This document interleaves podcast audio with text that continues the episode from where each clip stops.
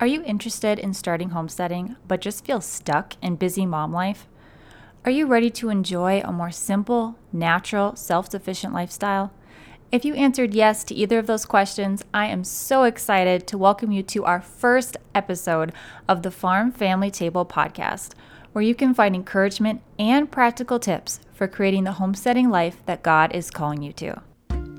Hey, Mama, welcome to the Farm Family Table where you can find encouragement and practical tips for living the healthy homesteading life that God is calling you to. Hi, I'm Jocelyn, farm wife and mom of two littles. I know that you want to provide the best food for your family while being more self reliant. And I believe there's a way to start homesteading with less stress, more joy, and more time focusing on what matters most faith and family. Want to learn how? Join me as we build our homesteads together.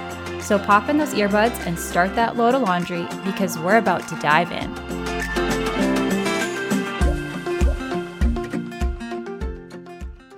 Today, I want to cast some vision for some of the topics we'll be covering in this podcast. I'll be defining what it actually means to homestead the modern way and some reasons you'll definitely want to start in 2024. Okay, ladies, today I want to discuss what in the world is modern homesteading and what kind of things can you expect to learn with me on this podcast? Homesteading has definitely been a huge buzzword in the last five years or so, but I feel like people's opinions of what qualifies as a homestead definitely varies a lot. So, we're going to take a straightforward approach and start with some dictionary definitions.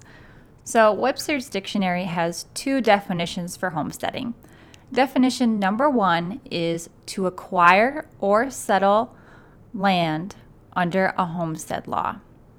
So, this is definitely a, a, historical definition. When I think about the original definition of homesteading, I'm picturing late 1800s, little house on the prairie style. I think about my great great grandparents, you know, in the wagon and buggy, and I mean, the reality of that situation was they were showing up to land that was totally wild, and they had to prove it up to get ownership of the land. And for them, you know, it was about survival. The things that they did, you know, day to day, from their gardens to their livestock to planting their crops, it was all so they could get by and create a better life for future generations. And I am so thankful for the sacrifices they made. My husband and I, our farm is a fifth generation homestead. So there were many generations before us that sacrificed so much that we can have the blessings that we have today. But one thing that I do want to address because I think it's important is for us to not put on rose colored glasses when it comes to homesteading. You know, we don't need to go back and try and emulate that original homesteading lifestyle because the reality was it was hard. Like I said, the things they did day to day, it was about survival, you know, and modern homesteading allows us to move past that and it allows us to focus on getting our families to thrive. I think the old fashioned homestead aesthetic is really having a moment right now on social media. You know, we see it in a lot of things from clothing to how people are decorating their houses. People have got their farm style sinks and their old fashioned gas stoves. And, you know, all those things are fine. We can enjoy it and we can pay heritage to it. But that's not really what homesteading is about. And I don't want people to feel excluded because they don't fit some aesthetic box, so to speak. So, with that, let's get into definition number two, because I feel like this fits a little bit better with what we're talking about with modern homesteading. So, the definition is the act or practice of living frugally or self sufficiently, especially by growing and preserving food. So, when we talk about modern homesteading, we're talking more about things that were normal in maybe your grandma's or even maybe your great grandma's generation, depending on how old you are. So, my parents were both born in the 50s and they both grew up with dairy cows. They both had a large garden, and my grandma's canned and froze things and made homemade bread and buns and cooked from scratch. And all those things were totally normal.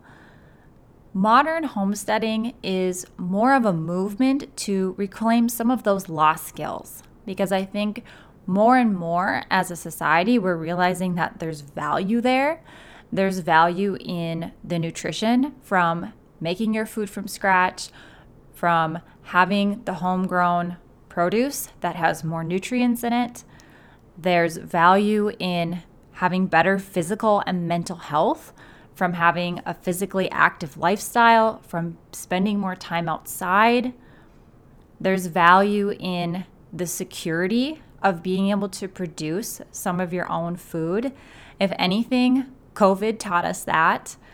Um, and that's biblical too, to have food set aside for later. Modern homesteading is more of a movement to reclaim some of those lost skills because I think as a society, we're realizing there's so much value there. There's value in the nutrition of producing your own food, from making your food from scratch compared to a lot of the processed junk that we have on our grocery store shelves. Not to mention, the nutrition in homegrown produce is more nutrient dense than what you can buy at the store because it's fresh, it's ripe. There's value in the physical and mental health benefits of being active, working hard, spending time outside. There's value in the security of growing and producing and storing your own food. I think people were awakened to that a little bit during COVID, and I think that's why there was such a rise in homesteading at that time.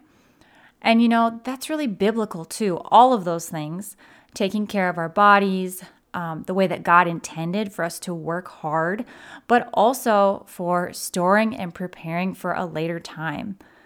Um, Proverbs 21:20 says, "The wise store up choice food and olive oil, but fools gulp theirs down."